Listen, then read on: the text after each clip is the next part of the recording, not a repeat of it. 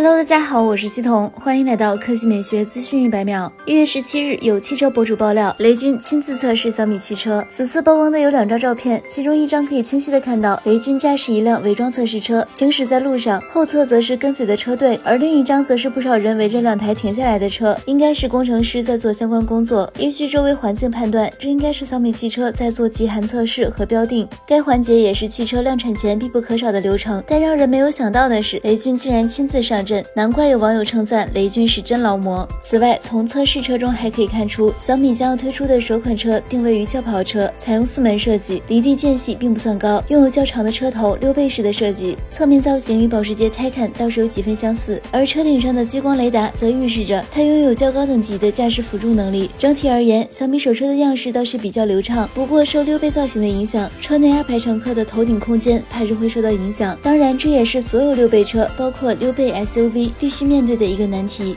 而据此前消息，小米第一款轿车分为两个版本，一个版本定位二十六到三十万元区间，另一个版本则是在三十五万元以上。好了，以上就是本期科技美学资讯百秒的全部内容，我们明天再见。